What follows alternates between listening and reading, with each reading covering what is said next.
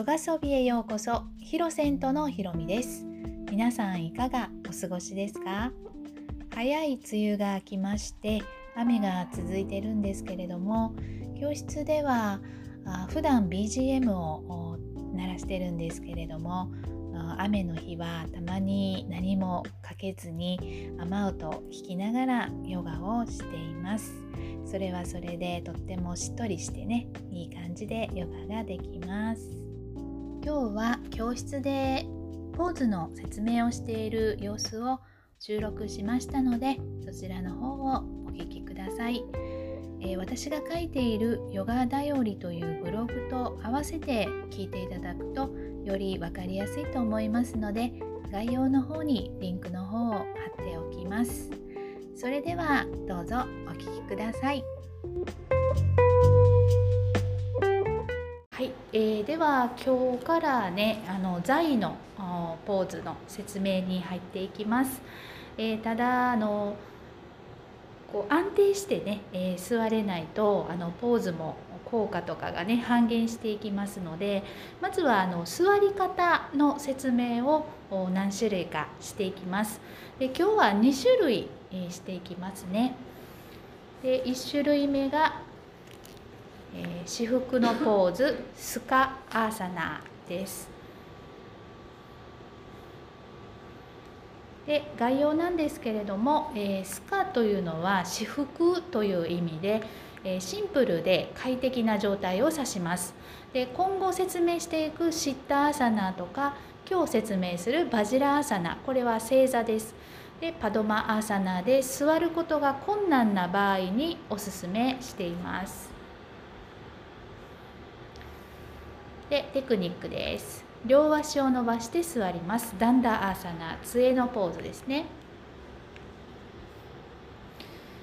で右足と左足を交差させて快適に座ります。こんな感じです、えー、反対側のね足にあ足をのの乗せずにあのもうクロスするような感じでね楽に座っていただける座法になります。で背筋を伸ばして座ってください。で背筋を伸ばすことが困難な場合の方もいらっしゃいますのでその場合はお尻の下にクッションとかあとヨガマットをね、え丸めて座ってください。で初心者の方はまずスカーサナで座ってみます。でヨガの形にとらわれず体や心を安定させることが 一番大事です、えー、目を閉じて心身を沈めていくよう集中していってください。で安定してから少しずつね、えー、他の座法に入っていけばいいですのでね。はい、では、えー、2つ目の座り方混合座正座です。バジラーサナーですね。でバジラーサナーはあの古典テキスト江戸時代に出版されたハタヨガのテキストにも載っています。ゲーランダ・サンヒタでその中の本の抜粋文なんですが、えー、歌詞を固くし両足を尻の横に置く。これはバジラーサナーでヨーギーに成功をもたらすというふうに書いてます。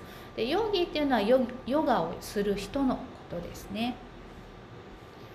で概要です。でバジラは混合雷という意味ですでバジラはインド神話の中で雷神であるインドラ神が持っていた何でも破壊することができる硬い武器とされています。で、えー、下肢を硬くする下半身を硬くする、えー、星座とその硬い武器をね、えー、イメージしてそしてバジラというふうに名付けられました。で硬いといっても、まあ、体は緊張させずにリラックスして座ってください。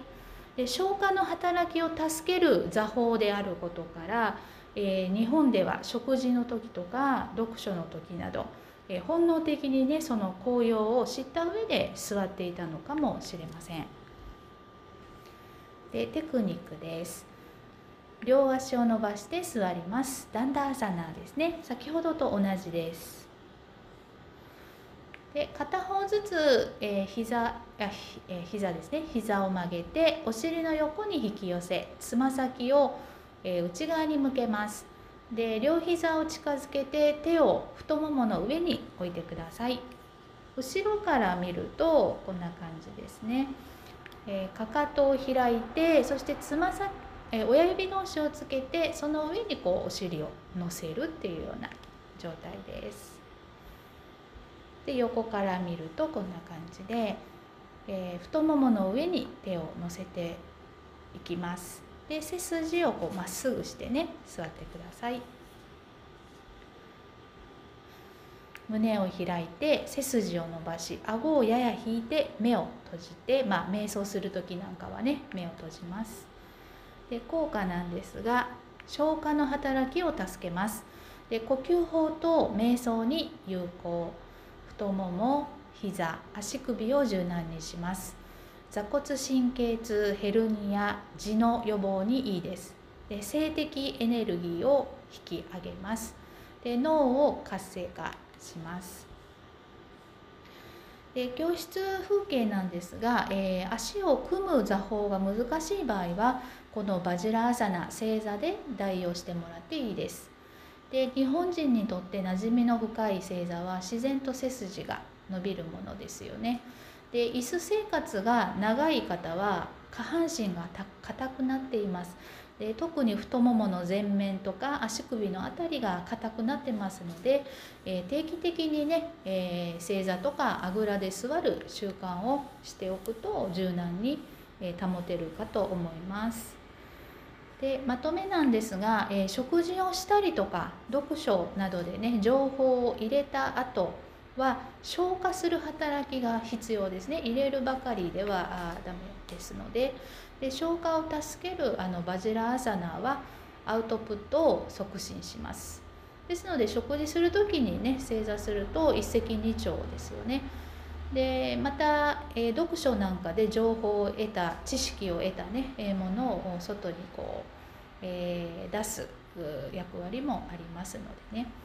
でまた瞑想中はひらめきや良いアイデアが浮かぶかもしれません。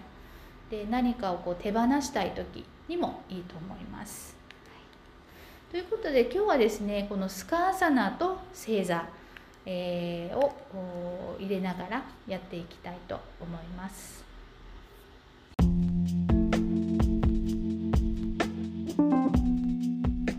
はいいかがでしたか？今日は初心者の方でも楽に座っていただける座法の説明でした。ヨガの基本は快適で安定していることです。無理に足の痛い組み方でヨガのポーズを続けると逆効果になりますので、えー、リラックスして安定させてあのポーズをとっていただくと快適に進めることができます、えー、そのようにしてね徐々にあの体を慣らしていただけるといいかなと思います。それでは今日はこれで終わります。最後まで聞いていただいてありがとうございました。それではまた。